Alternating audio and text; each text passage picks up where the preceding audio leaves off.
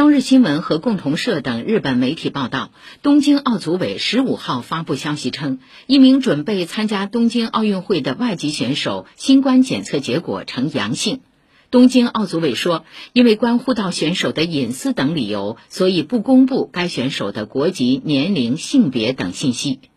这名新冠检测结果呈阳性的选手，在入境日本之后，没有前往奥运会接待城市参加赛前集训，而是直接前往了由东京奥组委管辖的奥运村。